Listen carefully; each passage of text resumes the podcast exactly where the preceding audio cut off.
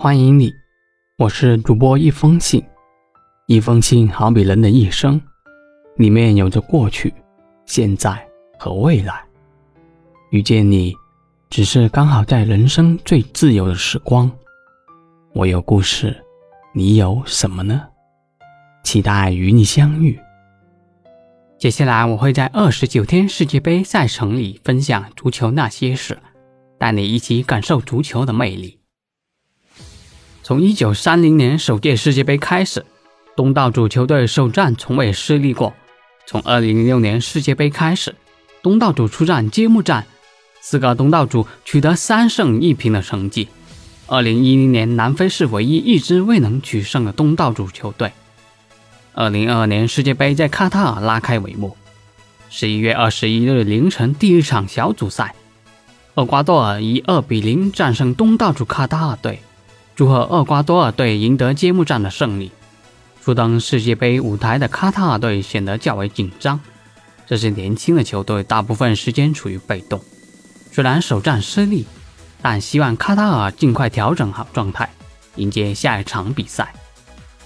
听一听卡塔尔教练桑切斯所说：“很显然，我不认为卡塔尔能够赢得世界杯，但我们希望在面对这三个对手的时候能够发挥出色。”这是我们的挑战。足球就是这样，你永远不知道会发生什么。反观厄瓜多尔队，上半场一直把控着比赛节奏，在对抗能力方面也显得比较老练。厄瓜多尔虽不能算南美一流强队，逐渐实力强悍，而且凭借多年在南美足球圈淬炼，明显高出卡塔尔队一截。在老将恩纳瓦伦西亚带领下。厄瓜多尔队整场表现张弛有度，可圈可点。来听一听厄瓜多尔的教练阿尔法罗说：“世界杯和预选赛完全不同。如果我们以踢预选赛的方式去踢世界杯，那么我们就不会有任何机会，因为我们面对的是亚洲冠军、非洲冠军以及荷兰，他们都是比我们更为出色的球队。我们必须给对手制造麻烦。”是的。就像卡塔尔教练所说的，足球你永远不知道会发生什么。首先来分析分析卡塔尔战败的原因。我认为他们的后防线漏洞太多，三中卫出球能力差，中场衔接只能靠回撤的前锋阿菲夫。主帅桑切斯的 B 计划也是长传冲一下，非常尴尬，自身的反击打不出来，还遭到厄瓜多尔的大量逼抢和断球。还有就是体能问题。